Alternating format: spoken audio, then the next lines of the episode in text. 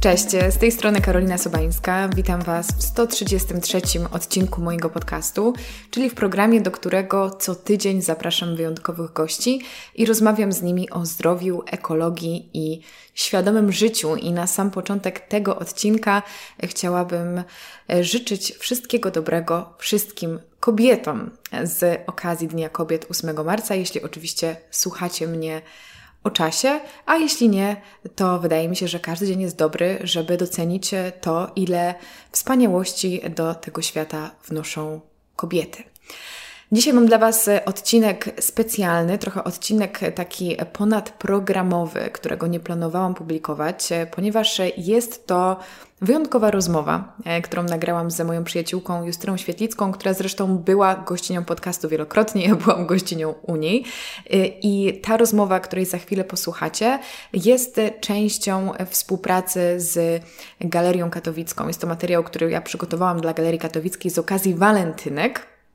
Ale pomyślałam, że ten temat miłości, miłości do siebie, samoakceptacji i relacji jest na tyle ważny, po pierwsze, żeby go udostępnić też tutaj, ale jest e, na tyle ponadczasowy, że e, czy to walentynki, czy to Dzień Kobiet, myślę, że można z tego wynieść coś wartościowego. Także e, pomyślałam, że dzisiaj e, odcinek tematyczny, ale zanim o nim, to dosłownie chwila na ogłoszenia, moi mili, e, dla wszystkich wyczekujących, ale również dla tych, którzy nie czekali, bo może nie wiedzieli.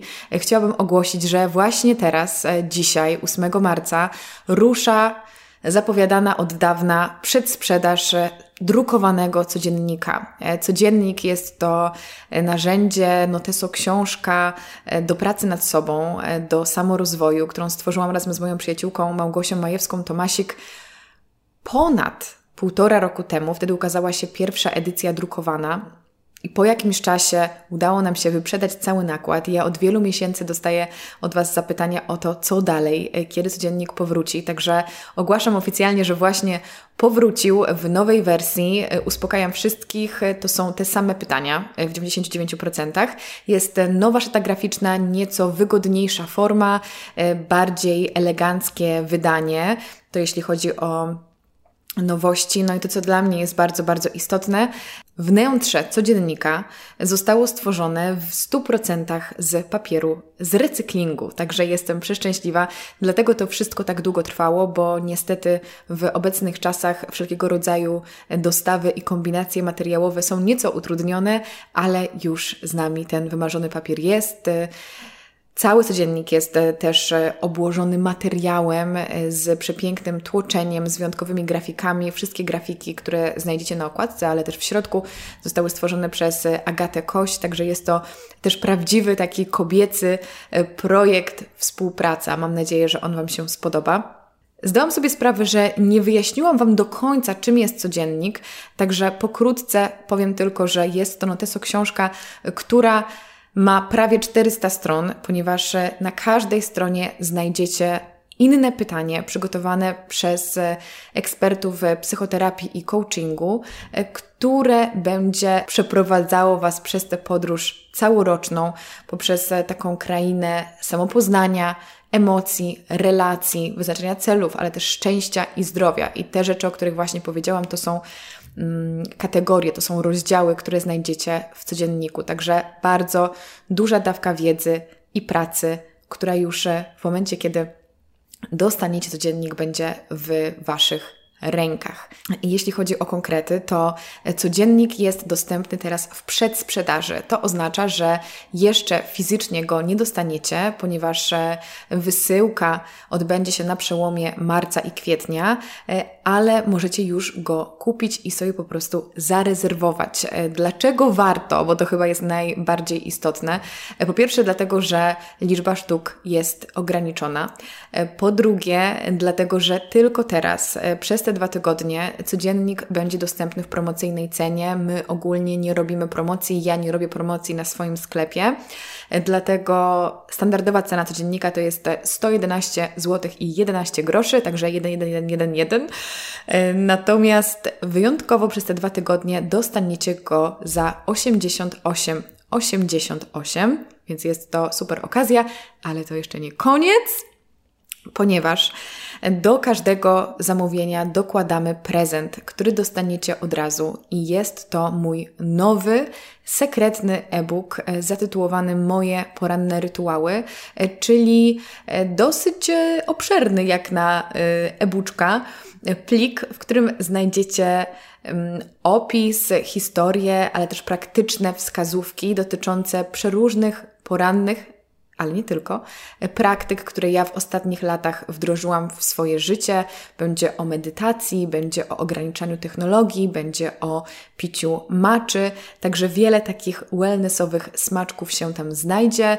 E, starałam się wzbogacić tego e-booka też o e, dodatkowe źródła, na przykład w postaci podcastów, ale też o dane naukowe. E, cały e-book też przygotowałam właśnie z Agatą Kość, więc jest on przyjemnym, ładnym, cieszącym oko e, dodatkiem z nowymi zdjęciami prosto tutaj ode mnie z mieszkania, bo to po domowemu, w końcu poranne rytuały. Także Podsumowując, jeżeli macie ochotę zakupić e, codziennik w przedsprzedaży, to dostaniecie go za 88,88 i od razu mailem otrzymacie darmowego e-booka. E, ten e-book będzie dostępny po zakończeniu przedsprzedaży, czyli od 22 marca, bo przedsprzedaż trwa dwa tygodnie, czyli do 21 marca, do początku wiosny, też tak symbolicznie i potem e-booka już będzie można kupić, ale na pewno będę o tym informowała. E, także linki znajdziecie w opisie karolinasobańska.com ukośnik sklep albo karolinasobańska.com ukośnik presale. Linki są u dołu, także nie musicie tego zapamiętywać. Przechodzę już e, do dzisiejszego odcinka. Tak jak wspomniałam, jest to rozmowa z moją przyjaciółką Justyną Świetlicką, znaną też jako owsiana.pl. Justyna jest e, dietetyczką, jest autorką e, e-booków z przepisami, autorką książki Dieta to nie wszystko, autorką podcastu Owsiana, gdzie mówi o zdrowym stylu życia, o zdrowej diecie, ale też o samorozwoju. Tak jak powiedziałam prywatnie, jest to moja bardzo, bardzo bliska przyjaciółka i my rozmawiamy o relacjach, ale głównie o relacji ze sobą, o naszej drodze do samoakceptacji, o tym, jak nauczyłyśmy się spędzać czas ze sobą, jak doceniłyśmy ten czas ze sobą, o tym, że można być singielką i można być szczęśliwą i że sama wcale nie musi oznaczać samotna. Powiem Wam szczerze, że jest to dla mnie bardzo prywatna, bardzo intymna rozmowa. Rozmawiałyśmy bardzo długo. Więc mam nadzieję, że to będzie dla Was ciekawe, e, stymulujące i skłaniające do refleksji.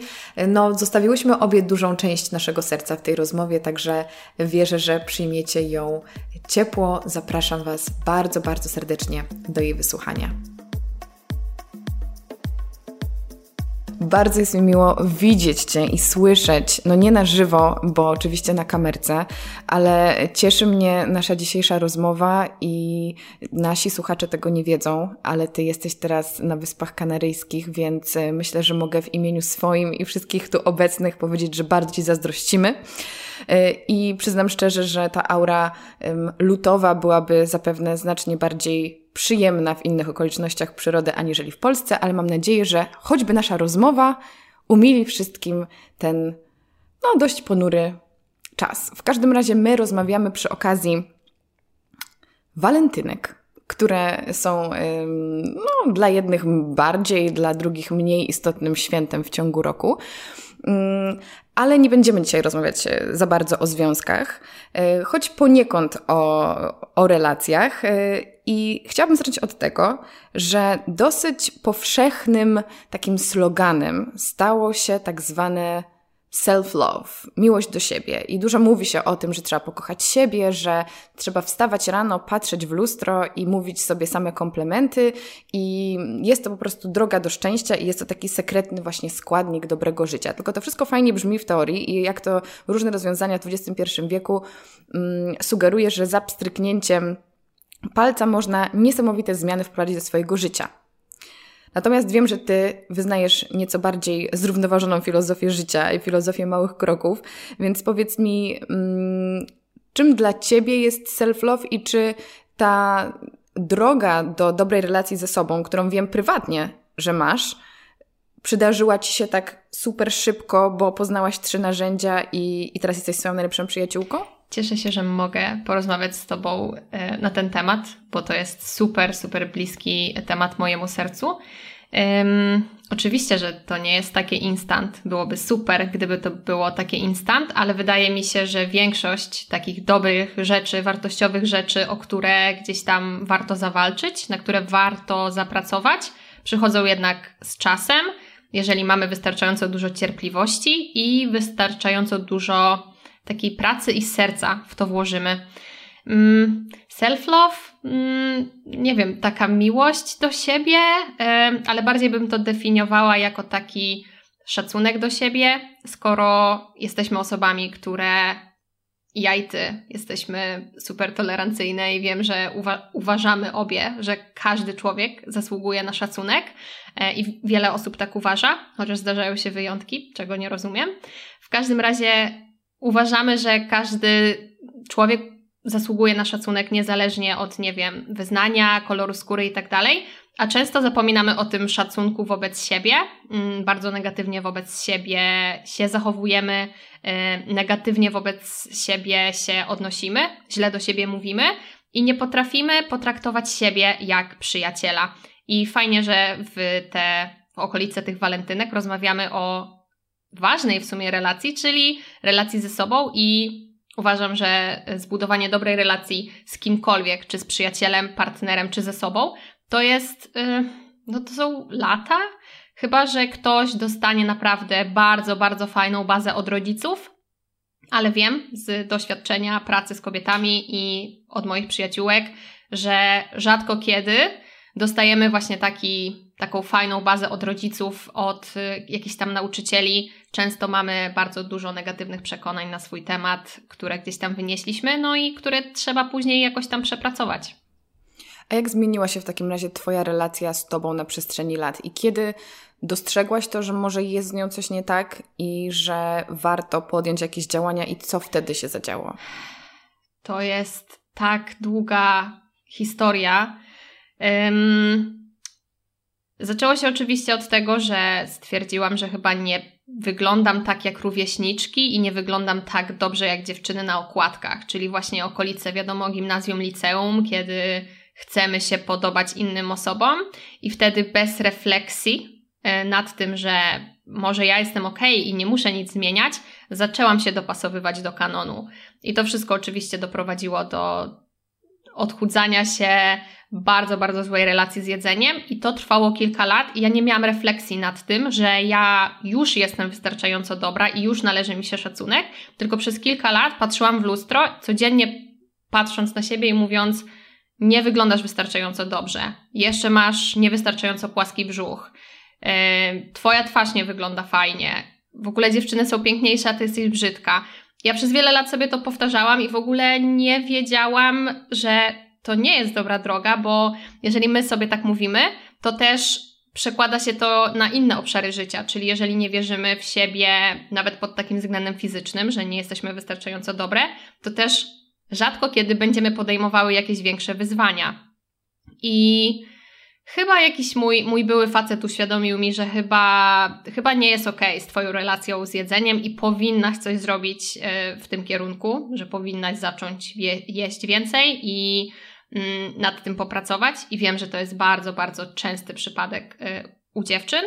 E, I ja po prostu zaczęłam obserwować osoby, które są pewne siebie, nie z taką zazdrością, tylko z takim podziwem, że te osoby, pomimo tego, że nie są idealne, potrafią dobrze wobec siebie mówić, i ja też skierowałam swoją uwagę na inne tory, bo wtedy przyszła mi taka refleksja, że ja bym chciała żyć w jakiś określony sposób, na przykład podróżować po świecie i mieć fajną pracę, i żeby mieć tą fajną pracę i podróżować po świecie, to trzeba robić coś w tym kierunku. A ja wcześniej skupiałam się tylko na zdrowym odżywianiu, na treningach i moje myśli były w 100% poświęcone wyglądowi. I później przyszła do mnie taka refleksja, że dlaczego ty się w ogóle na tym skupiasz? To nie ma żadnego znaczenia. Jasne, zdrowie jest super ważne, ale nie na tyle, żeby poświęcać mu 100% swoich myśli, bo uważam, że są w życiu rzeczy o wiele ważniejsze niż nasz wygląd. To też jest ciekawe i myślę, że warto na sekundę się zatrzymać przy kwestii wyglądu i ciała. I sądzę, że teraz dotyka to również coraz częściej facetów, ale nadal myślę, że my kobiety mamy najczęściej problem z akceptacją siebie właśnie w kontekście ciała. I ty też masz doświadczenie właśnie z pracy z, z kobietami, z dziewczynami y, i pomagasz im na różnych płaszczyznach, a finalnie to pewnie sprowadza się do tego, że po prostu nam się wydaje, że my z lepszym ciałem czy z ładniejszą twarzą będziemy szczęśliwsze. Tak? Czy to o to chodzi, że to jest ten nasz. Wydaje nam się, że to jest ta recepta na szczęście?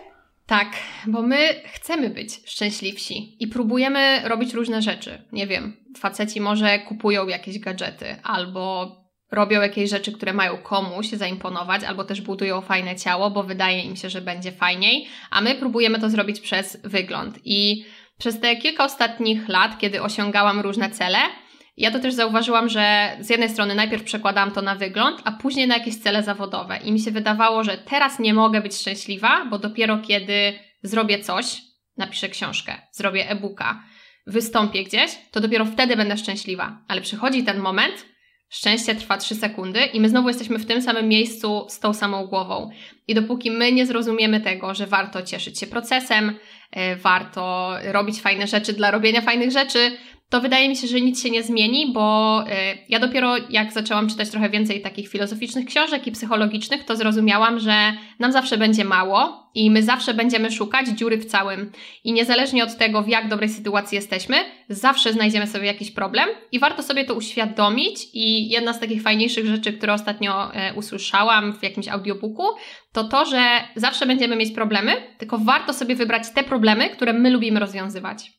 I, I to jest coś, co, co bardzo mi się um, spodobało. A jestem ciekawa, jak to było y, u Ciebie z tą samą akceptacją i, i z tą pewnością siebie, bo wiem, że my mamy zupełnie inną historię i Ty właśnie jesteś dobrym przykładem osoby i to też w kontekście może osób, które mają dzieci albo właśnie są mamami, um, żeby o tym pomyśleć, bo Ty miałaś, nie chcę powiedzieć trochę lepszy start, ale miałaś trochę lepsze przekonania na temat siebie wpojone, bo właśnie o tych przekonaniach też chciałabym e, pogadać, bo one mają właśnie dużo wspólnego z tym, co my o sobie myślimy. Miło, że o to pytasz, bo rzeczywiście mój przypadek jest trochę inny niż ten najbardziej powszechny, myślę, w społeczeństwie.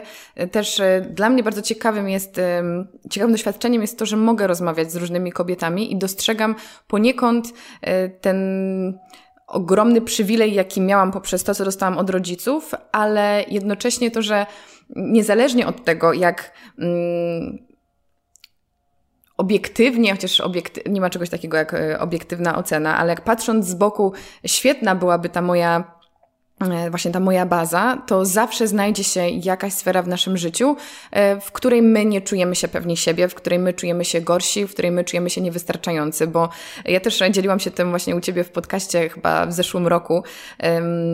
W ogóle do wszystkich naszych rozmów odsyłam słuchaczy, bo myślę, że udało nam się parę ciekawych, parę ciekawych rzeczy powiedzieć na przestrzeni tych, tych lat, kiedy e, rozmawiamy i, i to udostępniamy.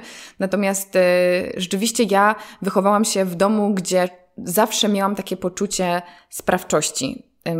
Byłam przekonana, że cokolwiek sobie nie wymyślę, to to mi się może udać, jeżeli włożę w to wystarczająco dużo pracy.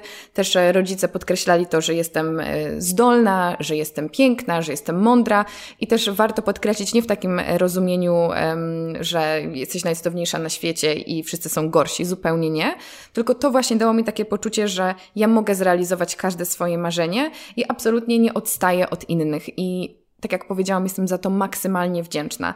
Tylko, że ja y, przez to dopiero swoje przeróżne kompleksy byłam w stanie odkryć bardzo późno. I tak jak właśnie powiedziałaś, że ty w tym wieku gimnazjalno-licealnym, wtedy kiedy większość dziewczyn i facetów y, odkrywają to, że, że nie czują się pewni w towarzystwie, porównują się do innych osób, ja czułam się spoko, tak mi się przynajmniej wydawało. Y, I dopiero kiedy zaczęłam jakoś pogłębiać swoją wiedzę z zakresu gdzieś tam psychologii, przyglądać się sobie, to dostrzegłam właśnie te rejony, w których ja um, siebie nie lubiłam. Y, I, I jako, że ty powiedziałaś o tych sferach życia, które u, ciebie gdzieś tam kulały, y, to dla mnie jest to nadal bardzo taka osobista sprawa. Ja nigdy nie czułam się wystarczająco dobra jako człowiek. Ja miałam wrażenie, że ja nie zachowuję się tak, jakbym była dobrym człowiekiem. I ktoś mógł powiedzieć, o daj spokój, jakby co to jest za problem? Jakby fajnie, że mogłaś osiągać cele zawodowe, sportowe i czułaś się piękna i, i miałaś znajomych i tak dalej, i tak dalej. Natomiast nie, dla mnie osobiście była to tak samo silna rana i coś, co ciągnęło się za mną przez lata, czego ja nie rozumiałam, bo te kompleksy są w nas od od dziecka, tylko one są ukryte i wydaje mi się, że im wcześniej one gdzieś wyjdą na powierzchnię, im wcześniej my je dostrzeżemy, im wcześniej się nimi zaopiekujemy, tym lepiej, bo myślę, że tak naprawdę to sprowadza się do tego, że to cierpi to nasze małe dziecko, które nie dostało wystarczająco potwierdzenia, że właśnie, że jest ładne, że jest miłe, że jest zdolne, że jest mądre. Nie dostało też wystarczająco pozwolenia na to, żeby popełniać błędy, żeby właśnie wyglądać gorzej czasem, żeby się potknąć, żeby zapytać, bo, bo, bo czegoś nie wie. Mm, I, I to jest chyba nasza odpowiedzialność świadomych ludzi, kobiet, mężczyzn, żeby żeby temu małemu dziecku w sobie pomóc i właśnie tak jak powiedziałaś, poprzez robienie przeróżnych rzeczy tak po prostu dla siebie, o, po tak zwane ponic, co bardzo lubię to, bardzo lubię to stwierdzenie i to jest coś, z czym e, obie mamy problem czasami w naszym w gonitwie produktywności. Ale jest to naprawdę bardzo, bardzo ważne. E, I odbijając piłeczkę, bo też ja powiedziałam, że, że w moim przypadku tutaj jakieś takie mm, zgłębianie wiedzy z zakresu psychologii i to też w ogóle była droga wielo, wieloletnia w moim przypadku odkrywania tych kolejnych warstw siebie. Y, ciekawi mnie właśnie, jakie, po jakie narzędzia Ty sięgałaś, co Tobie pomogło na tej drodze najbardziej? Czy to były jakieś książki, czy to były jakieś konkretne osoby, które, tak jak powiedziałaś, obserwowałaś, czy to byli ludzie w Twoim otoczeniu? Jakby co najbardziej Cię wsparło i też jakby powodowało, że ewoluowała ta Twoja relacja ze sobą na plus? Wydaje mi się, że to właśnie byli twórcy internetowi, którzy byli w miejscu, w którym ja chciałam się znaleźć. My często nie wierzymy, że możemy coś zrobić, ale jeżeli jakiś człowiek to osiągnął, to znaczy, że to jest możliwe i może nie osiągniemy to na taką samą skalę, ale możemy zrobić podobnie. Jak ja sobie to uświadomiłam, że jeżeli ktoś to zrobił, to ja też mogę spróbować i sprawdzić. Mm, I ja bardzo marzyłam o tym, żeby właśnie zostać blogerką. I kiedyś myślałam, że chciałabym dostawać paczki, więc zaczęłam pisać bloga i myślałam, że może kiedyś się uda. Więc zamiast y, jakby zastanawiać się, czy to się uda, czy się nie uda, zaczęłam zdobywać wiedzę, przeczytałam kilka książek na to, jak tworzyć wartościowe treści i zaczęłam to robić. I ja powoli zaczęłam dostawać sygnały, że ktoś to czyta, ktoś tam odzywał się z jakąś współpracą. Ja sobie uświadomiłam, że okej, okay, czyli jeżeli ja coś próbuję, to, to może się rzeczywiście udać. I E, rzeczywiście robiłam to przez kilka lat, później moja wizja na to się zupełnie zmieniła, ale dwie osoby, które chyba miały na mnie taki największy wpływ, to właśnie była Ola Budzyńska, która jest właścicielką marki Panie swojego czasu, a druga osoba to był y, Michał Szafrański, y, który jest autorem bloga Jak oszczędzać pieniądze i ja nie uczyłam się od nich bezpośrednio o pewności siebie, ale właśnie o tej sprawczości, o której ty powiedziałaś, że jakby ty byłaś przekonana, rodzice cię przekonali, że jeżeli sobie coś wymyślisz, to możesz to zrobić. Ja nie wyniosłam takiego przekonania z domu, więc później musiałam je sobie zbudować, ale uważam, że to jest totalnie możliwe, tylko właśnie trzeba mm, realizować jakieś rzeczy, yy, brać się za jakieś wyzwania, które są dla nas ważne i jakby czekać na feedback. Jasne, że może nie wszystko się uda, ale możemy ten feedback dostać. I właśnie te dwie osoby mi pokazały, że możesz prowadzić naprawdę fajny biznes, który wnosi do życia wartość. Nie musisz wcale sprzedawać jakiegoś, nie wiem, badziewia e, i wciskać ludziom kitu, że możesz z jednej strony pomagać, a z drugiej strony zarabiać na życie właśnie w taki sposób. I ja ich obserwowałam i zastanawiałam się, co oni zrobili, żeby znaleźć się w tym miejscu, w którym się znaleźli. Oczywiście daleko mi jeszcze do, do takiego miejsca, ale ja uwierzyłam, że mogę się tam znaleźć, tylko potrzebuję czasu, potrzebuję pracy i potrzebuję przede wszystkim w to uwierzyć. Więc ja dużo tej mojej pewności siebie zbudowałam dzięki tej zawodowej sferze, że wkładałam w to pracę, dostałam feedback, że jestem sprawcza, że jeżeli coś wkładam pracę, to to się udaje. I właśnie to przenosiłam na inne obszary mojego życia, bo skoro tu mi się udaje, no to znaczy, że chyba coś jestem warta, chyba jestem w stanie coś zmienić. E, I tak jak powiedziałaś wcześniej, że nie w każdym obszarze będziemy pewni siebie, ale warto tą pewność siebie przenosić na inne obszary i budować ją w jakimś obszarze i właśnie ta moja pewność siebie zawodowa przeniosła się później na pewność siebie związaną z moim wyglądem. Bo pomyślałam sobie, że skoro jakby mogę żyć tak jak chcę, to chyba też mogę wyglądać tak jak chcę. I chyba jakby nic nikomu do tego, tak długo jak ja się ze sobą czuję, no to co komu do tego, jakie, jaki mam kolor włosów, czy jak wyglądam, w co się, w co się ubieram. Także te, te osoby i, i trochę książek, które jakby zmieniły moją perspektywę myślenia.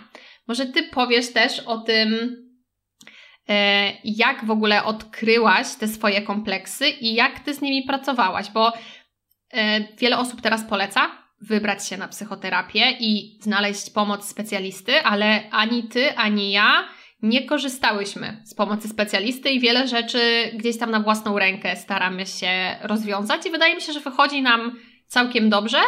Mm, jak ty sobie z tym radziłaś? Radzisz?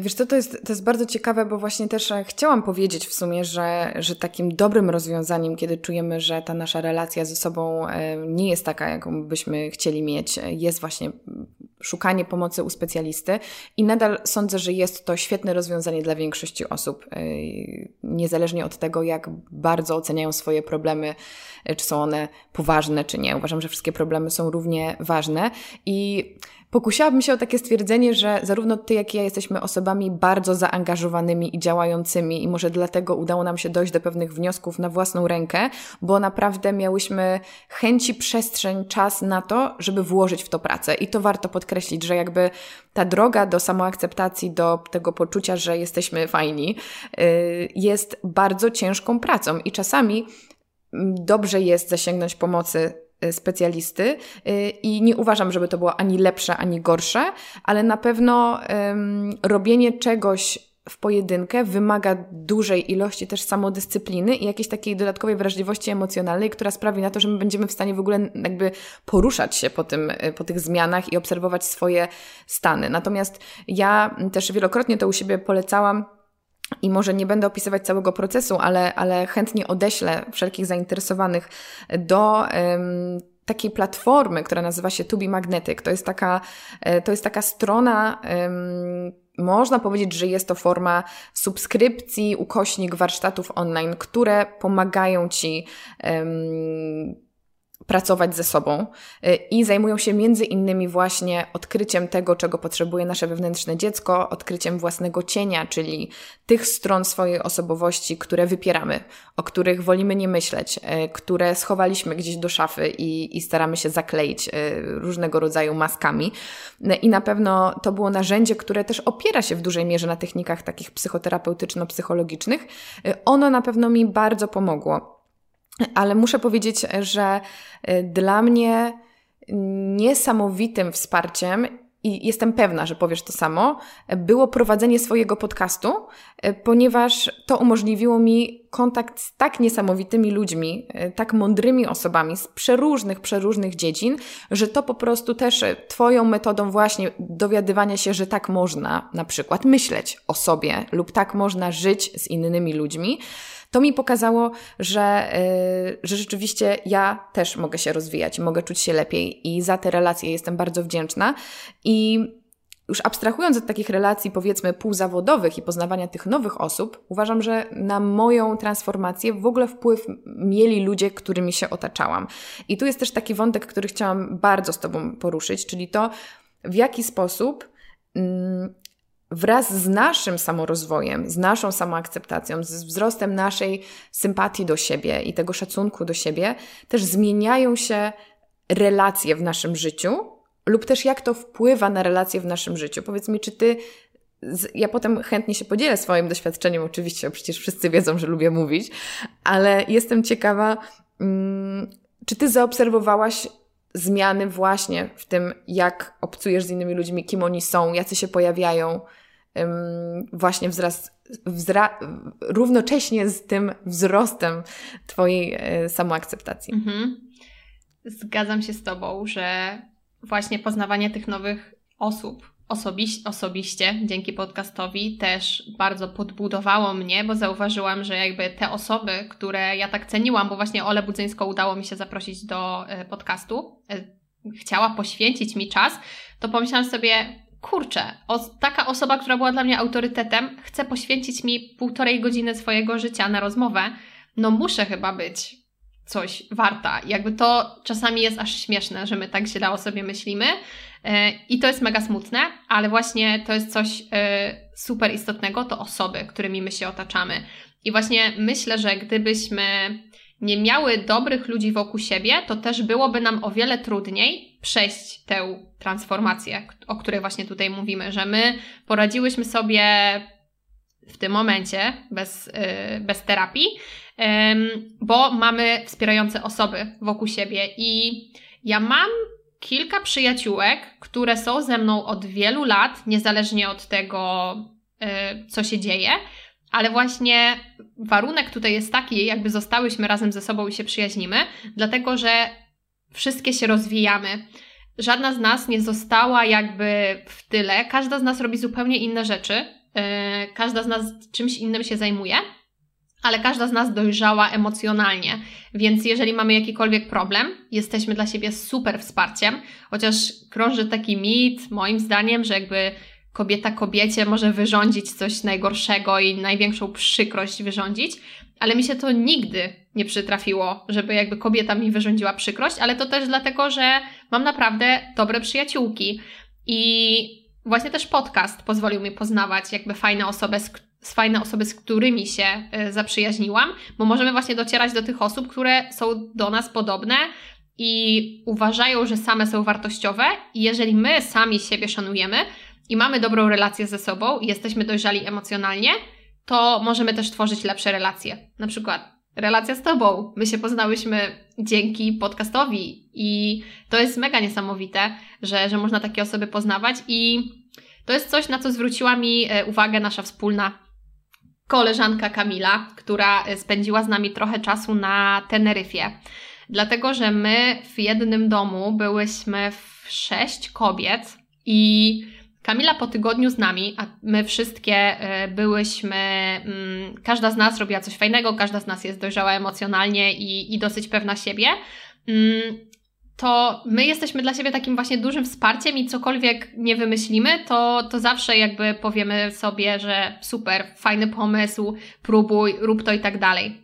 No a Kamila właśnie pracuje w, w szpitalu i tam nie zawsze jest jakby dobra atmosfera, atmosfera wsparcia i często tam sobie ludzie po prostu mówią niemiłe rzeczy, robią sobie przytyki i tak dalej. Jak Kamila po tym tygodniu spędzonym z nami wróciła właśnie do takiego negatywnego środowiska, to powiedziała, że jej było bardzo ciężko, bo e, wśród nas mogła powiedzieć cokolwiek, co myśli i nie zostanie oceniona, a tam musi bardzo uważać na słowa, bo może zostać źle odebrana i znowu wracają myśli, co sobie ktoś pomyśli. I to jest, y, to jest mega trudne, żeby znaleźć sobie dobre środowisko, bo czasami nie mamy dostępu do takich osób, mm, tak jak my teraz możemy się y, przyjaźnić, ale właśnie na tym początkowym etapie mamy podcasty, mamy filmy, YouTube, internet i możemy się otaczać tymi osobami. Ja na początku nie znałam Ciebie, ale miałam dostęp do internetu, więc słuchałam treści tych osób i właśnie z nimi spędzałam czas. Więc jeżeli mamy osoby, które działają na nas negatywnie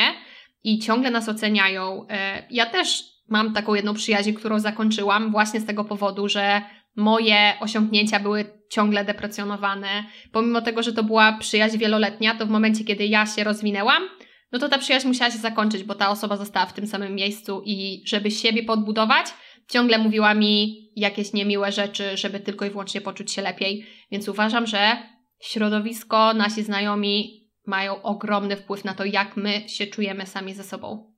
Na pewno zgadzam się w 100%, jeśli chodzi o to, że my wybieramy te treści, którymi się otaczamy, i to już jest duża moc, bo nie każdy ma możliwość zrobienia wielkiej rewolucji w swoim życiu, nie każdy może też chcieć tego robić na jakimś tam etapie lub kiedykolwiek, tak? Bo jakby wychodzenie z relacji jest trudne i nie jest w ogóle przymusowe, to jest nasza jakaś tam indywidualna decyzja. Natomiast na dobry początek myślę, że właśnie no, ja kocham podcasty, ty kochasz podcasty. Jakby ja zaczęłam wiele, wiele, wiele lat temu słuchać podcastów i słuchałam ich namiętnie dzień w dzień przez lata i myślę, że dzięki temu, że cały czas miałam dostęp do rozmów największych ekspertów z przeróżnych dziedzin na arcyciekawe tematy, to cały czas się rozwijałam, choć jakby nie wkładałam aktywnej pracy gdzieś tam w analizę swojego życia i rozpisywania tego, to już to zasiewało jakieś tam ziarenko, więc myślę, że tutaj każdy ma taki dobry krok na start. Natomiast jeśli chodzi o takie relacje w naszym życiu, to w 100% też e, Myślę, że można utrzymywać e, bliskie relacje przez wiele lat, ale właśnie ten, ten rozwój po obu stronach jest wymagany. I tak, kiedy my poznałyśmy się, byłyśmy bardzo, bardzo różne. Nadal wydaje mi się, że różni, różnimy się pod wieloma względami i też docierają do nas zupełnie inne rzeczy i, przekonują nas różnego, innego rodzaju treści, prawda? To my potrafimy spotkać się gdzieś w połowie, bo każda z nas jednak przerobiła bardzo dużo w sobie y, i, i po prostu też o siebie dba na swój własny sposób. Natomiast też warto jest podkreślić, że to jest okej, okay, pożegnać się z jakąś relacją, która nam nie służy i wręcz jest to totalnie normalne, no bo każdy z nas rozwija się, też warto powiedzieć, że każdy z nas się rozwija, tak? Może nie w tę stronę, w którą byśmy sobie życzyli, ale każdy gdzieś tam dryfuje, e, więc czasami jest to po prostu zupełnie w przeciwnym kierunku i też warto to zaakceptować i też takie Stwierdzenie, które jest y, mi bardzo bliskie, to jest to, że ludzie, to jest totalna kalka z angielskiego, więc nie jest to jakiś piękny cytat, ale że ludzie mogą spotkać Cię tylko w miejscu, do którego sami dotarli w sobie. Czyli jeżeli my przeżyliśmy jakąś niesamowitą e, przemianę i, i, mamy w sobie dużo wrażliwości, mówimy o swoich problemach do osoby, która, dla której to są abstrakcyjne zjawiska, to nie możemy oczekiwać, że ta osoba nas wspierająco przytuli i powie, ale ty jesteś super, fajnie, tylko ta osoba prawdopodobnie właśnie nas wtedy może ocenić, może nas odrzucić, może nie potraktować nas w miły sposób, ale nie jest to jakby wina tej osoby, tylko po prostu ona sama jeszcze sobie na to nie pozwoliła, żeby przeżyć te emocje. Nie wiem, na przykład dobrym przykładem mogłoby być to, że w sytuacji, w której mamy dwie przyjaciółki, e, które są dorosłe, dojrzałe, mają rodziny, dzieci e, i jedna z nich postanawia odejść od męża, E, obie są nieszczęśliwe, dajmy na to w związkach. Super optymistyczne na walentynki. Pozdrawiam wszystkich słuchających. I jedna z nich stwierdza, że jest bardzo nieszczęśliwa, próbowali wszystkiego i rozstaje się ze swoim mężem. Może zostać niezrozumiana przez tą drugą kobietę, ponieważ to rzuca cień na jej związek. Ona myśli sobie, skoro moja przyjaciółka odchodzi od męża, bo jest nieszczęśliwa, to czy ja też nie powinnam się zastanowić nad swoim związkiem, czyli to jest ta trudniejsza droga, ta droga gdzieś tam samokrytyki, droga analizy, refleksji, zmiany potencjalnej. Nie, lepiej powiedzieć, jak możesz to robić? Zrujnujesz życie swoim dzieciom, jesteś egoistyczna i wtedy jakby e, dajemy usprawiedliwienie sobie, że my nie wprowadzamy zmian w swoim życiu.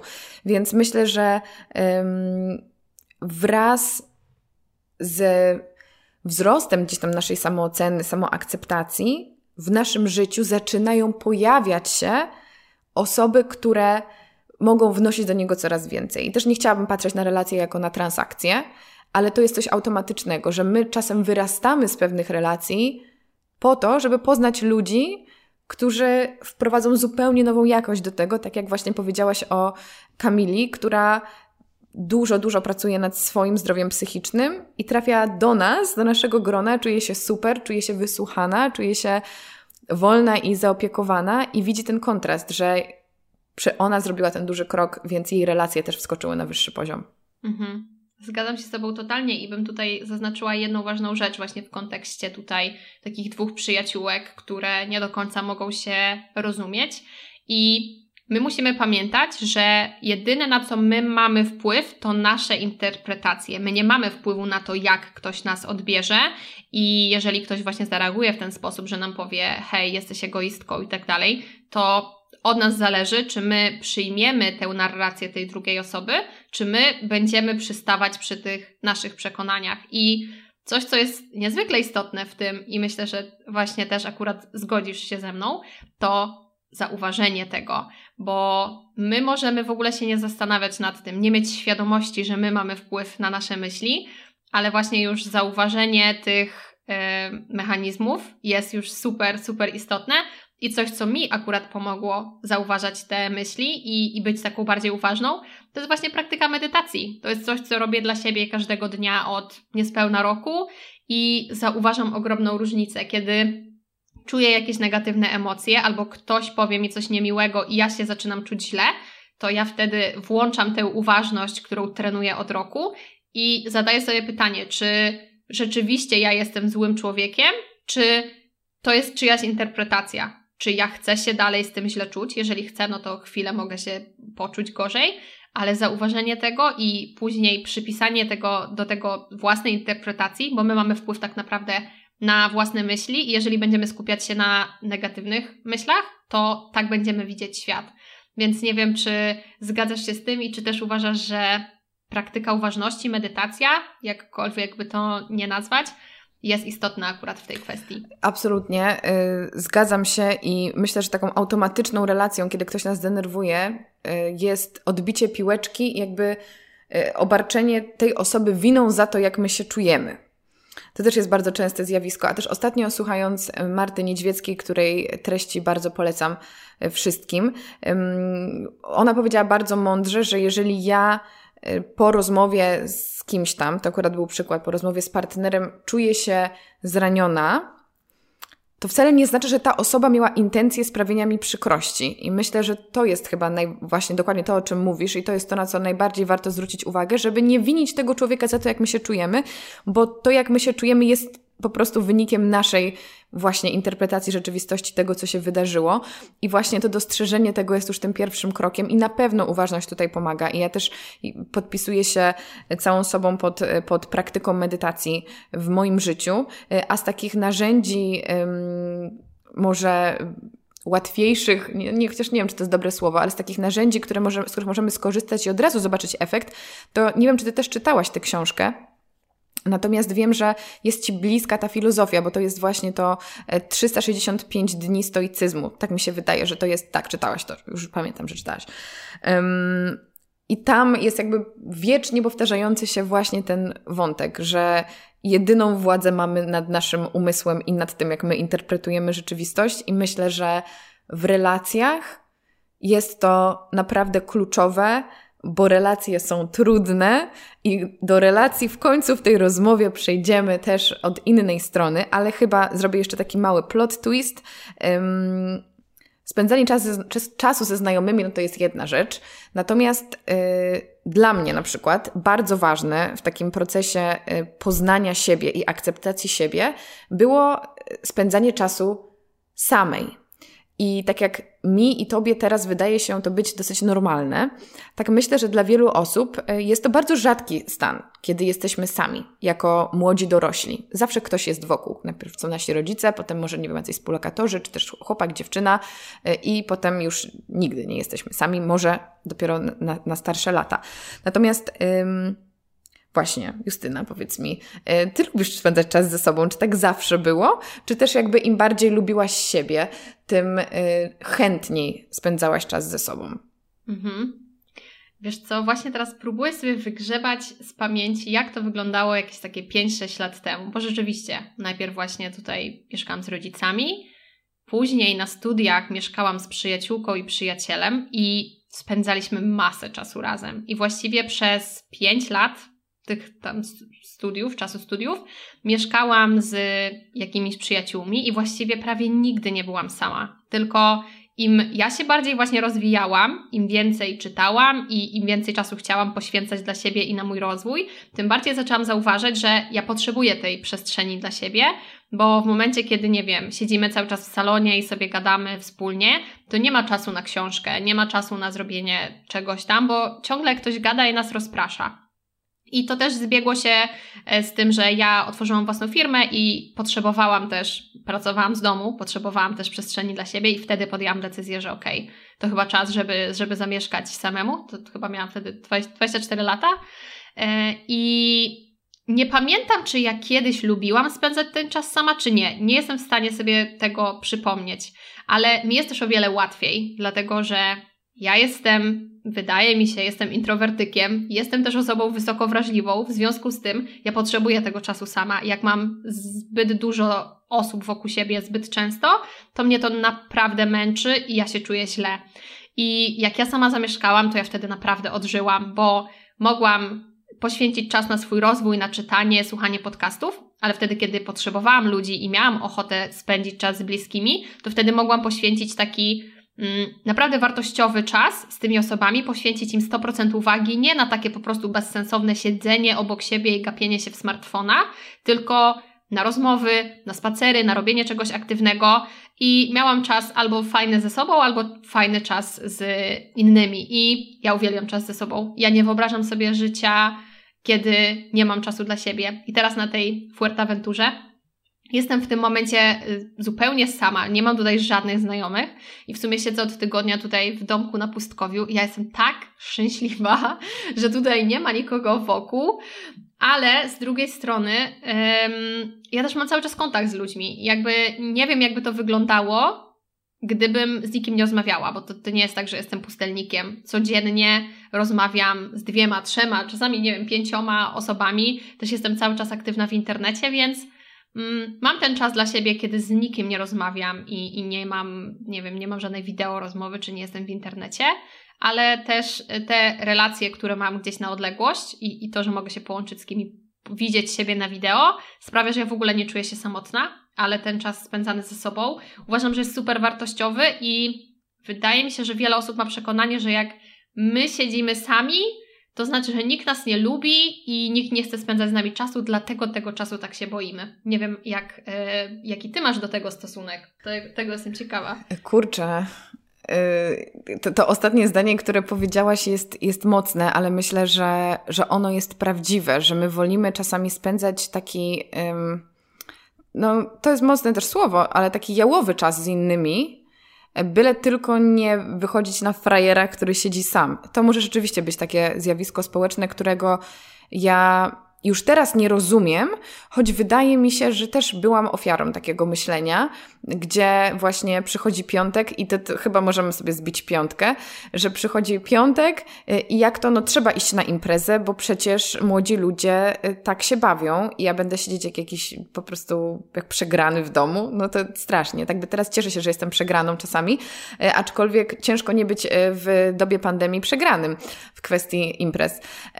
Natomiast tutaj, jeśli chodzi o bycie samotnikiem, to tak fajnie myślę można pokazać znowu nas na zasadzie kontrastu, bo ja jestem ekstrawertyczna, ja też zawsze byłam otoczona ludźmi, nie powiem, że tłumami ludzi, ale gdzieś tam ten kontakt z ludźmi miałam, tak jak większość osób właśnie przez cały ten swój okres dojrzewania, jakiejś takiej wczesnej dorosłości.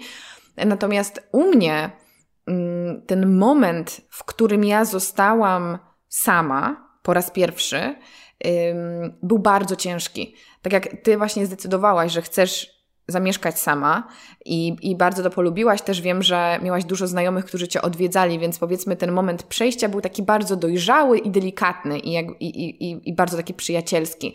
Tak u mnie, y, jako osoba bardzo związana z moją rodziną, ja wyjechałam na studia za granicę y, i po kilku miesiącach dwie rzeczy mnie spotkały, bo było to nałożenie się rozstania w mojej relacji prywatnej i zamieszkania samej jednocześnie.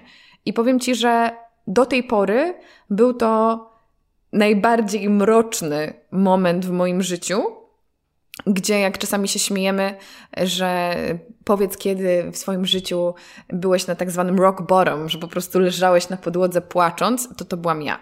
I, I to było straszne. I to trwało kilka dni, gdzie ja po prostu wegetowałam, a nawet nie, jakby to po prostu był koszmar.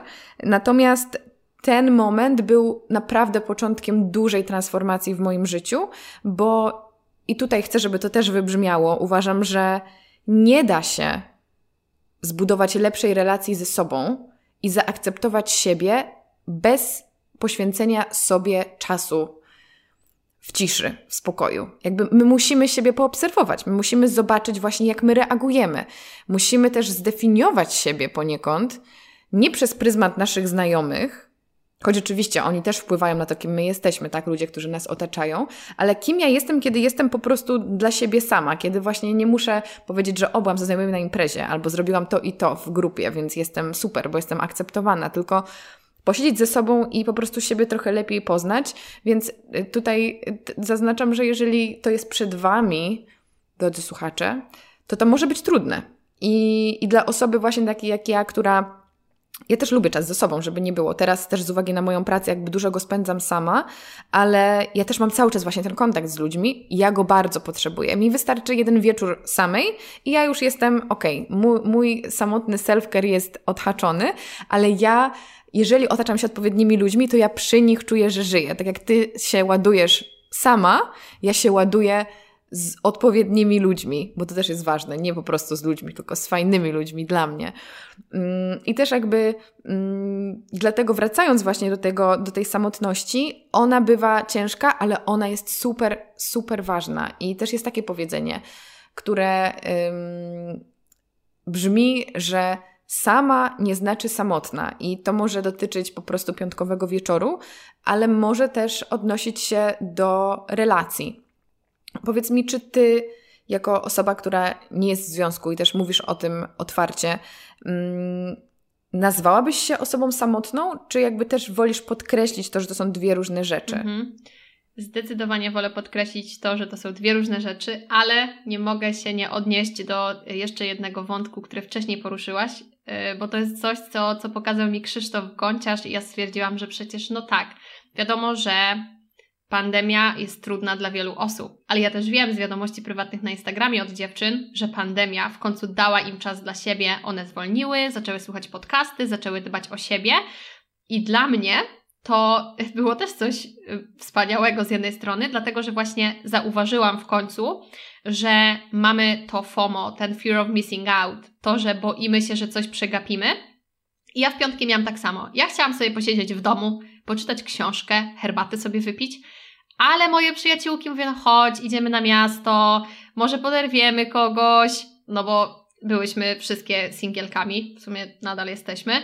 No i ja uważałam, że powinnam, że tak trzeba. Jest piątek, piątek, sobota i chodziłam na te imprezy, wychodziłam na miasto, I później żałowałam, że wychodziłam. Ja pamiętałam, że żałuję tego, że wychodziłam, ale w następnym tygodniu robiłam zupełnie to samo. Tylko i wyłącznie dlatego, że reszta wychodziła i trochę chciałam się dopasować z jednej strony, ale z drugiej strony też tak czułam, że coś przegapiam. A wtedy, kiedy wybuchła pandemia i wszyscy siedzieli w domu, to miałam takie i fantastycznie. W ogóle nie tęsknię za tymi wyjściami i, i powiedział to, to samo, że, że to jest po prostu święto introwertyków, że teraz możemy sobie siedzieć w domu i, i jakby nie czujemy, że coś nas omija. Ale to jest taki właśnie um, temat z boku i może warto sobie o tym pomyśleć, że jakby czy my robimy jakieś rzeczy dlatego, że my chcemy to robić, czy dlatego, że społeczeństwo wymaga nas, od nas tego. I w sumie to jest gładkie przejście do tego, czy warto być z kimś, czy warto być samemu. I dla mnie to jest tak oczywiste, że ja nie muszę mieć partnera, żeby być szczęśliwą Byłam tylko w jakimś jednym dłuższym związku, nie wiem, czteroletnim, ale byłam młoda w liceum i początek studiów, a teraz od właściwie pięciu lat nie byłam w związku i jest mi z tym fantastycznie. Jasne, bardzo chętnie poznałabym fajnego, wartościowego partnera, bo uważam, że związek na pewno jest wspaniały, ale trzeba też pamiętać o tym, że zarówno bycie samemu ma plusy i minusy, i bycie w związku również ma plusy i minusy. I znowu też. Yy, wracając do tego, że zawsze będą problemy, to nie łudźmy się, że jeżeli znajdziemy sobie partnera, to on rozwiąże wszystkie nasze problemy, bo zawsze będą problemy. Tylko pytanie. Wręcz przeciwnie. Właśnie. Tylko pytanie, które problemy chcemy rozwiązywać? Czy my chcemy rozwiązywać problemy związane z byciem samą i niezależną, czy wolimy rozwiązywać problemy bycia w związku? To jest, to jest kluczowe pytanie. To powiedz mi, jakie ty widzisz plusy bycia singielką? Co lubisz w tym? Przede wszystkim mogę wyprowadzić się na Wyspy Kanaryjskie i nie muszę nikogo pytać o zgodę i nie muszę się zastanawiać, czy mój partner ma urlop. Ja wiele lat pracowałam na to, żeby mieć taki styl życia, żeby wystarczająco dużo zarabiać, żeby pozwolić sobie na życie na przykład na Wyspach Kanaryjskich albo gdzieś za granicą i żeby móc dużo podróżować. I mam znajomą, która jest w bardzo podobnej sytuacji, tylko ma męża. To znaczy, ona bardzo by chciała zamieszkać w jakimś ciepłym kraju, ale jej mąż pracuje w Polsce i nie może sobie na to samo pozwolić. Może wyjeżdżać na urlop na jakiś czas w jakieś ciepłe miejsce i zabierać go, ale niestety nie może się przeprowadzić. I dla niej to jest istotne, ale wybrała to, że jest w związku i tyle. Po prostu akceptuje to i to też jest ok. Więc dla mnie Dużym plusem jest to, że jestem super niezależna i sama podejmuję decyzje. Um, hmm. Nie wiem, jakie są. No, nie wiem, jakie są jeszcze plusy bycia samemu.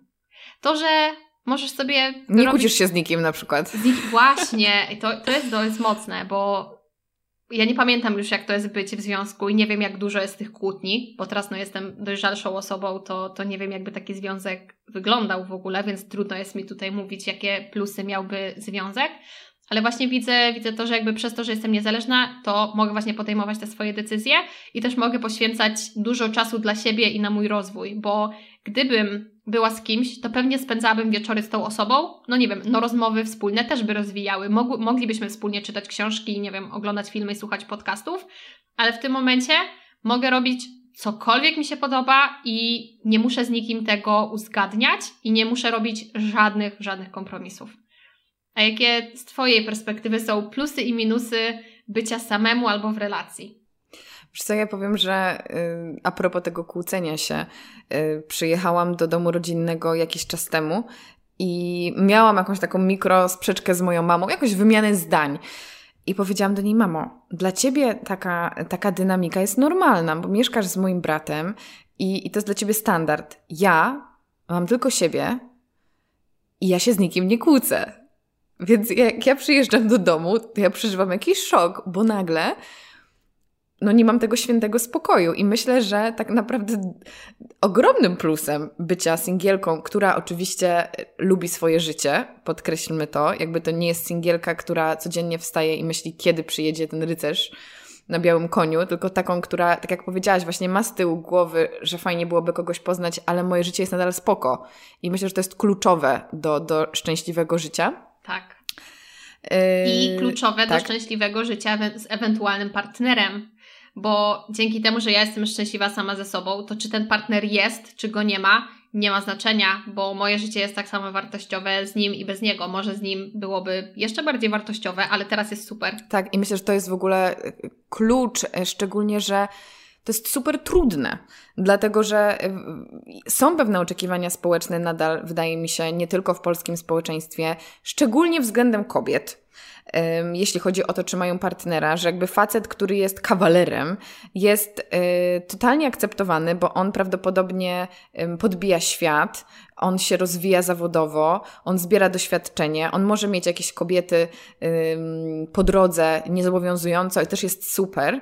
Natomiast y, kobieta w pewnym momencie bez, y, bez relacji zaczyna być odbierana jako jakaś taka wybrakowana, taka, z którą coś jest nie tak. Ja też przez wiele lat byłam sama i dostawałam pytania nawet od rówieśników, dlaczego ty sobie nie możesz nikogo znaleźć?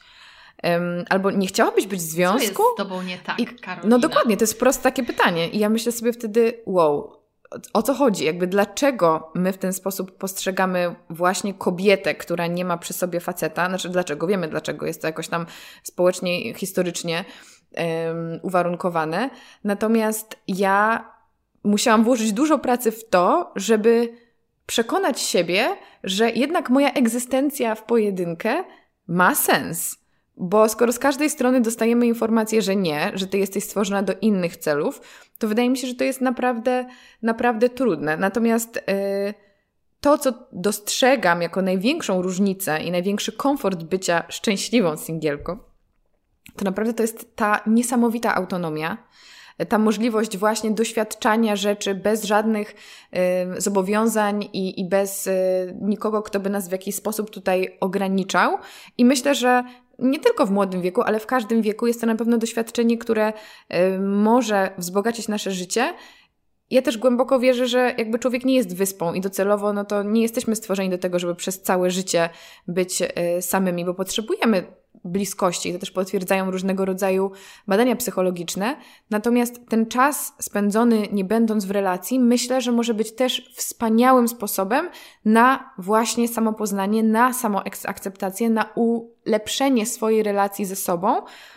Mm, bo my zbyt często identyfikujemy się z naszym związkiem. Nie wiem, pewnie masz też znajomych, którzy masz, miałaś znajomych, którzy przez lata byli w relacji i oni stracili takie poczucie tego, kim są bez niej. Jakby oni są zawsze w relacji. I, i potem masz historię, że para się rozchodzi i nagle dziewczyna czy chłopak w ogóle nie wiedzą, co oni lubią. Jakby, co ja mam robić? Przecież ja wszystko robię z tą osobą, przecież jakby jesteśmy my, a ja, jakby, kim ja jestem w społeczeństwie bez tej drugiej połowy?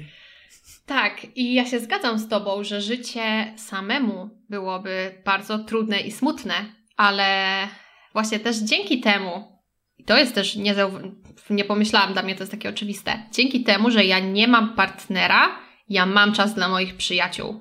I ja mogę zadzwonić do wszystkich moich przyjaciół w jednym tygodniu i mogę z nimi spędzić naprawdę dużo czasu, nawet tak właśnie online, ale jeżeli jesteśmy w realu, jestem w Polsce, to my spędzamy naprawdę dużo czasu ze sobą. I gdybym miała partnera, to bym nie mogła dbać aż tak o te bliskie relacje. Dbałabym, ale wiadomo, to jest znowu wybór. My musimy poświę- jakby wybrać, na co my poświęcamy czas.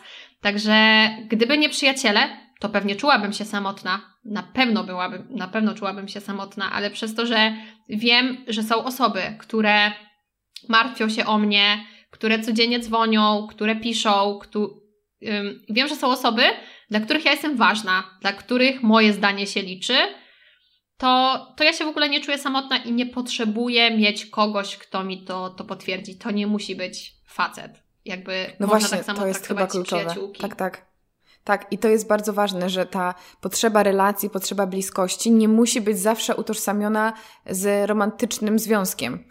To mogą być też właśnie przyjaźnie, to może być nasza rodzina, ale głównie przyjaźnie, mimo wszystko, wydaje mi się, w takim najzdrowszym ujęciu one dają nam to poczucie, że właśnie my jesteśmy wartościowi i kochani i oczywiście może przyjść do nas ta relacja romantyczna lub nie, ale na pewno poczujemy się samotni, jeżeli tych przyjaźni nie ma, bo, bo człowiek po prostu sam dla siebie też żyć nie powinien, bo też jesteśmy po pierwsze zwierzęciami stadnymi, po drugie też ta potrzeba oddawania i ta potrzeba bycia częścią jakiejś społeczności, czegoś ważniejszego jest w nas zakorzeniona, ale właśnie my zbyt często y, zakładamy, że to związek romantyczny nas zbawi. I ty powiedziałaś to, ja to też jeszcze raz powtórzę.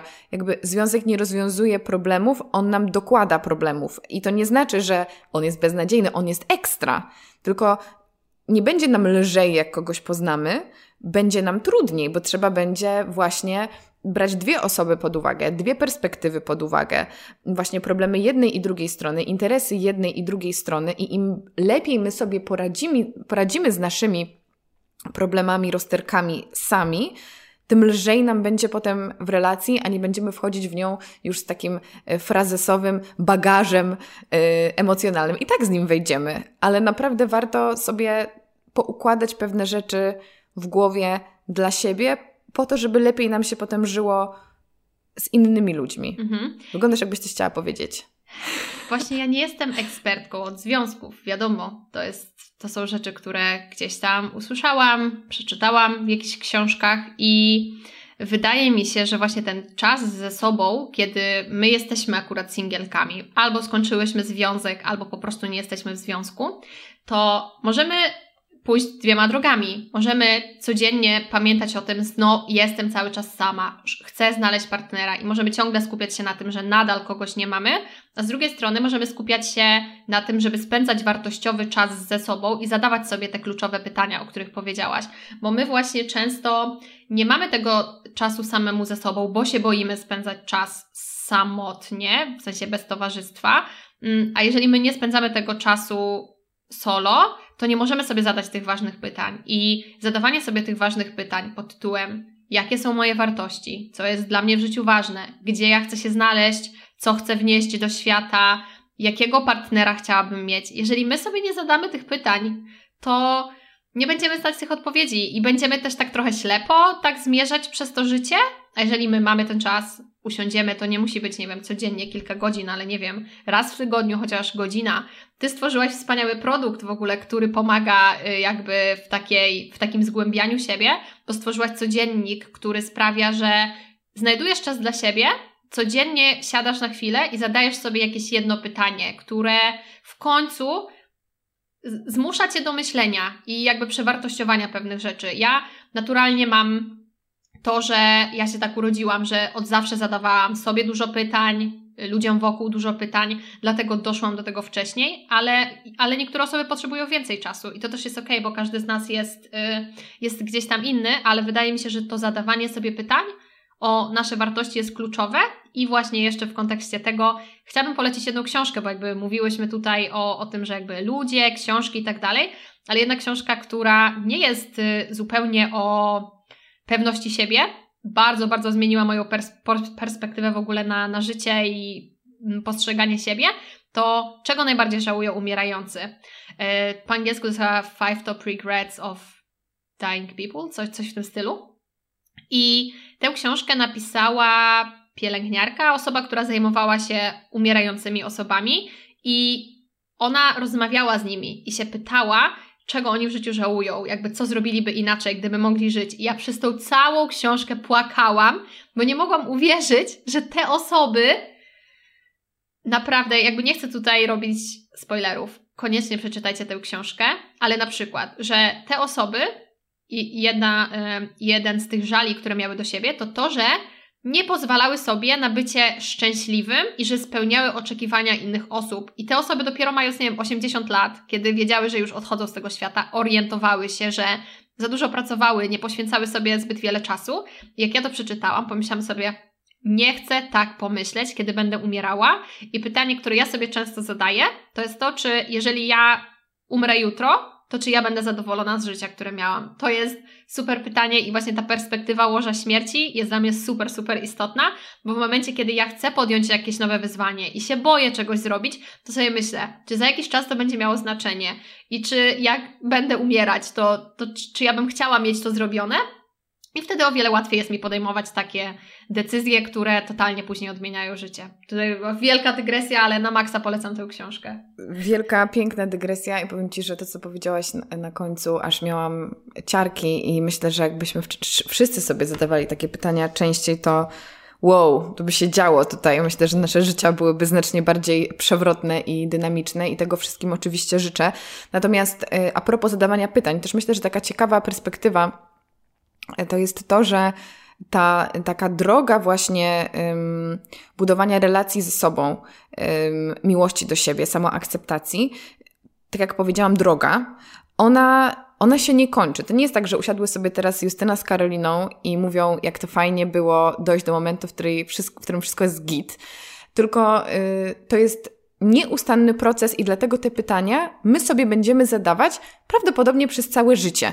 I w ogóle dla mnie to jest super perspektywa, bo ja też uważam, że znaczy dla mnie to jest coś, co uczy pokory y, i też uspokaja mnie jako osobę, która lubi osiągać rzeczy. I ty masz zapewne to samo, że wiesz, że to nie jest tak, że jak teraz usiądę przez tydzień i się naczytam i napiszę, to już będę szczęśliwa do końca życia. Ta presja byłaby tak silna, żebyśmy obie to zrobiły, byśmy umarły po tym tygodniu.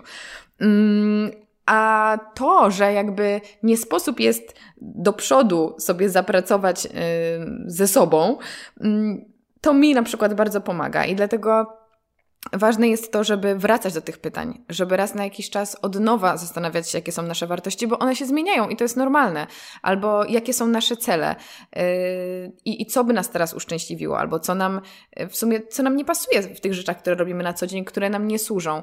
To są takie rzeczy, które możemy w ogóle o sobie się, których możemy się o sobie dowiedzieć um, dopiero wtedy, kiedy poświęcamy sobie ten czas. Oczywiście wtedy, kiedy sobie te pytania zadajemy, wtedy, kiedy umiemy też dostrzec swoje emocje i nazwać swoje emocje, nazwać swoje przeżycia. I dlatego y, cieszę się tak naprawdę, że jeszcze tyle będziemy mogły, mogli o sobie odkryć, bo to jest naprawdę, myślę, że takie patrzenie na życie, właśnie takie odkrywanie siebie poprzez to, jak zmienia się świat, w którym żyjemy i my w tym świecie, jest takim fascynującym procesem i chciałabym tak powoli gdzieś tam tę naszą rozmowę zamykać, ale też um, i, wrócić na koniec jeszcze do takich y, już bardziej pragmatycznych e, rytuałów dbania o siebie, czy też właśnie rzeczy, które robimy dla siebie po prostu. O to Cię za moment wypytam. Natomiast yy, ważna kwestia dla mnie to jest to, dlaczego my o siebie dbamy. Bo często tak jest, że mm, mówiąc totalnie stereotypowo, kobieta dba o siebie, bo chce wyglądać atrakcyjnie, ale zazwyczaj robi to dlatego, żeby się spodobać innym, często innym kobietom, to też jest ciekawe, lub też oczywiście, żeby podobać się mężczyznom lub innym kobietom, jeżeli jest innej orientacji seksualnej, nie ma to znaczenia.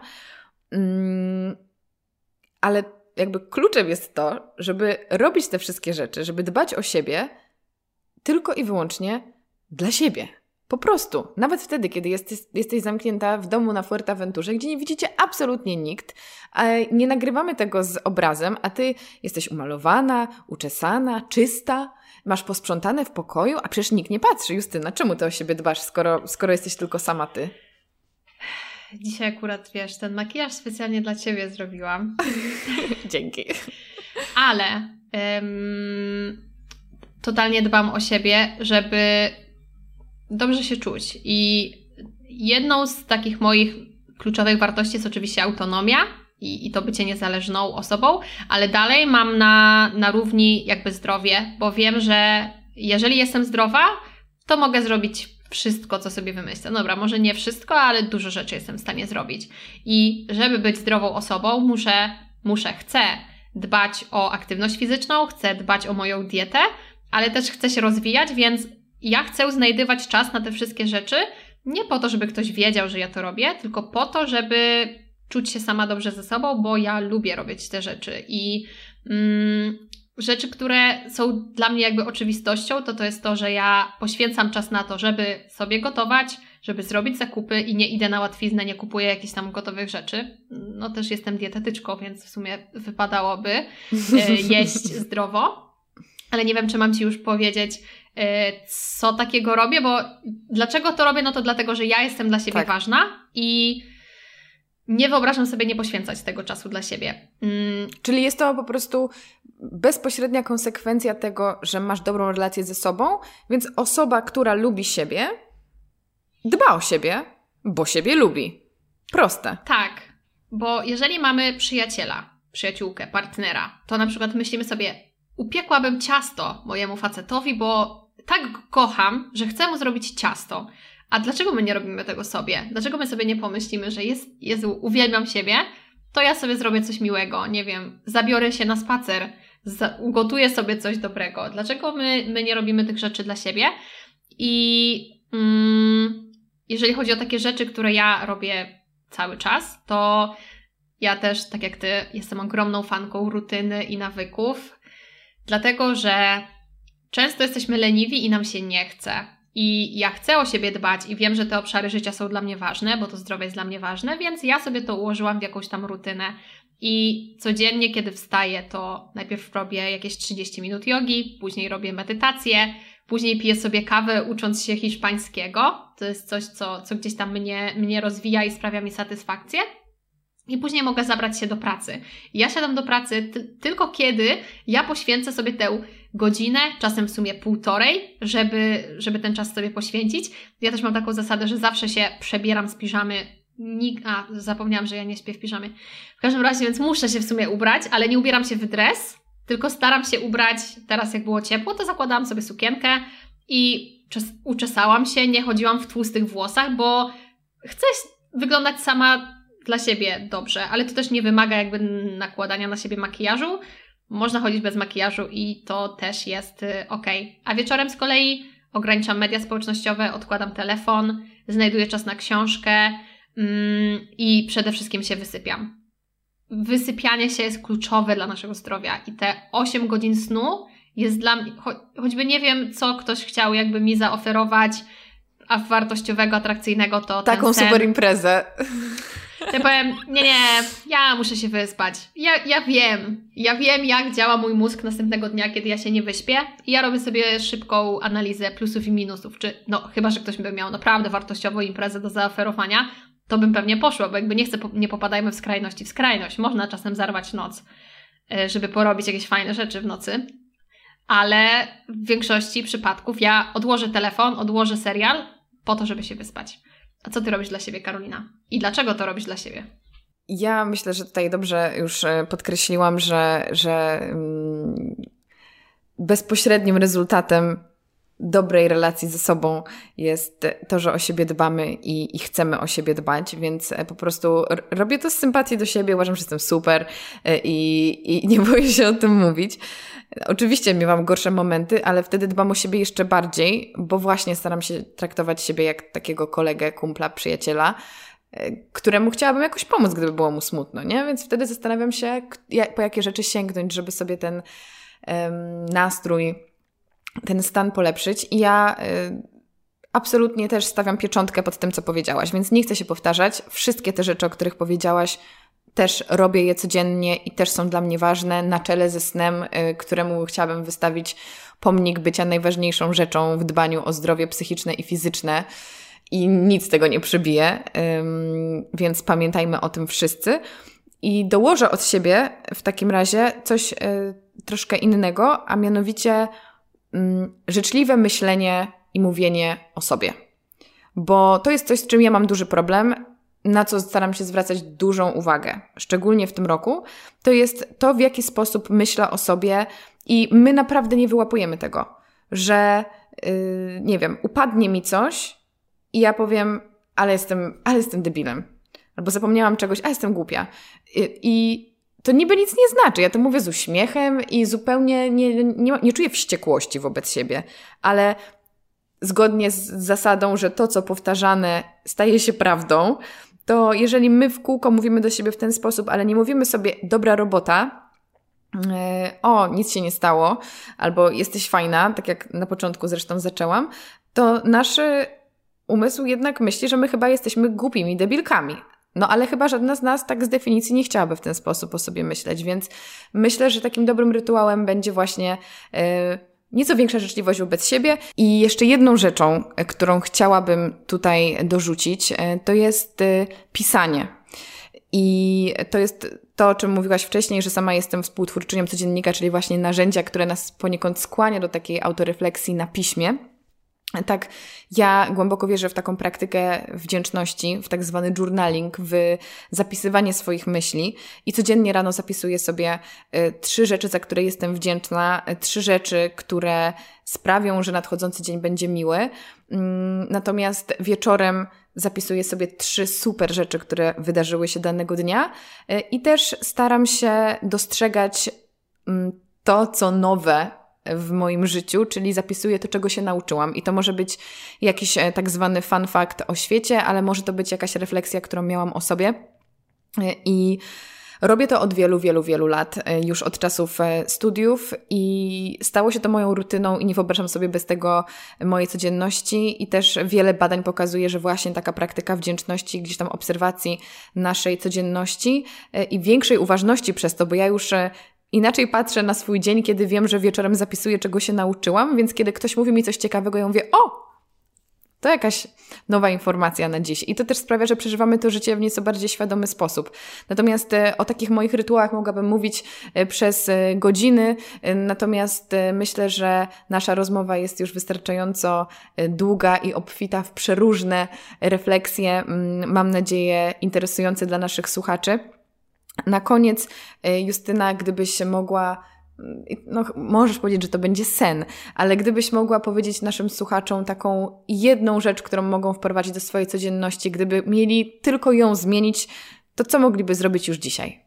Myślę, że właśnie obserwować swoje myśli. I jak już teraz będziecie, skierujecie swoją uwagę na to, że chcę obserwować swoje myśli, to tak jak właśnie Ty powiedziałaś o tym, że teraz będę zauważać te fun fakty i ciekawostki, których się nauczyłam, to jeżeli Wam się przydarzy jakaś przykra sytuacja, to się zastanówcie, czy możecie jednak coś dobrego z tego wyciągnąć, co dobrego może z tego wyniknąć, bo nawet z takiej sytuacji jak pandemia, można wyciągnąć też dobre rzeczy. Można siedzieć i rozpaczać i zastanawiać się, kiedy to się skończy, ale no minęło już trochę czasu, zaraz będzie rok i my nadal jesteśmy w tym samym miejscu. I pytanie, czy my będziemy korzystać z tych rzeczy, które nam się przydarzają, będziemy wyciągać lekcje z porażek i czy będziemy zauważyć też dobre rzeczy, bo my też nie potrafimy cieszyć się z sukcesów, jeżeli nie zauważamy tych myśli. Więc nie powiem, że sen, raczej powiem, żeby mm, po prostu zauważać myśli i zastanawiać się nad interpretacją tej rzeczywistości.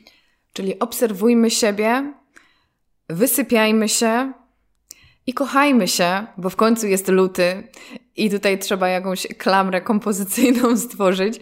Justyna, bardzo dziękuję Ci za to, że poświęciłaś nam czas. To była wspaniała rozmowa. Podzieliłaś się tyloma ciekawymi przemyśleniami i wierzę, że zostaną one z naszymi słuchaczami, bo ze mną na pewno na dłużej. Także ja Tobie życzę wszystkiego dobrego, właśnie dużo miłości, dużo spokoju y, i do zobaczenia, mam nadzieję, niedługo. Dziękuję, Karolina. Rozmowa z Tobą to jest zawsze czysta przyjemność. Polecam się na przyszłość. Do usłyszenia. Do usłyszenia. Cześć. Bardzo Wam dziękuję za wysłuchanie tego podcastu. Mam szczerą nadzieję, że podobał Wam się. Na koniec przypomnę tylko, że Codziennik jest dostępny w przedsprzedaży i linki znajdziecie w opisie. Natomiast mój podcast ukazuje się w każdy poniedziałek o 7 rano y, i możecie go posłuchać na Spotify, na iTunesie i na YouTubie i będzie mi arcy, arcy miło, jeśli znajdziecie chwilę, żeby wesprzeć podcast poprzez zostawienie mu kilku słów recenzji, na przykład na iTunesie, tam też można dać podcastowi wybraną liczbę gwiazdek, na Spotify można go zaobserwować, na YouTubie zasubskrybować mój kanał y, i też zostawić miły komentarz. To samo dotyczy na przykład Instagrama Karolina Sobańska Podcast. Bardzo, bardzo Was zachęcam do obserwowania tego konta, bo jest tam dużo, dużo ciekawych nowych treści i tam też pod postem, który jest poświęcony odcinkowi możecie pisać, co czujecie, co myślicie, jakie są Wasze wrażenia. Jest to dla mnie bardzo e, karmiące, bardzo miłe, bardzo ciekawe, ale też skłania innych do dyskusji, do wymienienia się wrażeniami i doświadczeniami i to też łączy nas, wydaje mi się, jako społeczność a jeżeli chcecie jeszcze inaczej wesprzeć mój podcast, to pamiętajcie też o moich produktach elektronicznych i też 10% ze sprzedaży produktów elektronicznych w moim sklepie przekazuję w marcu na Centrum Praw Kobiet. Także e, tyle ode mnie dzisiaj. Słyszymy się za tydzień. Do usłyszenia. Cześć.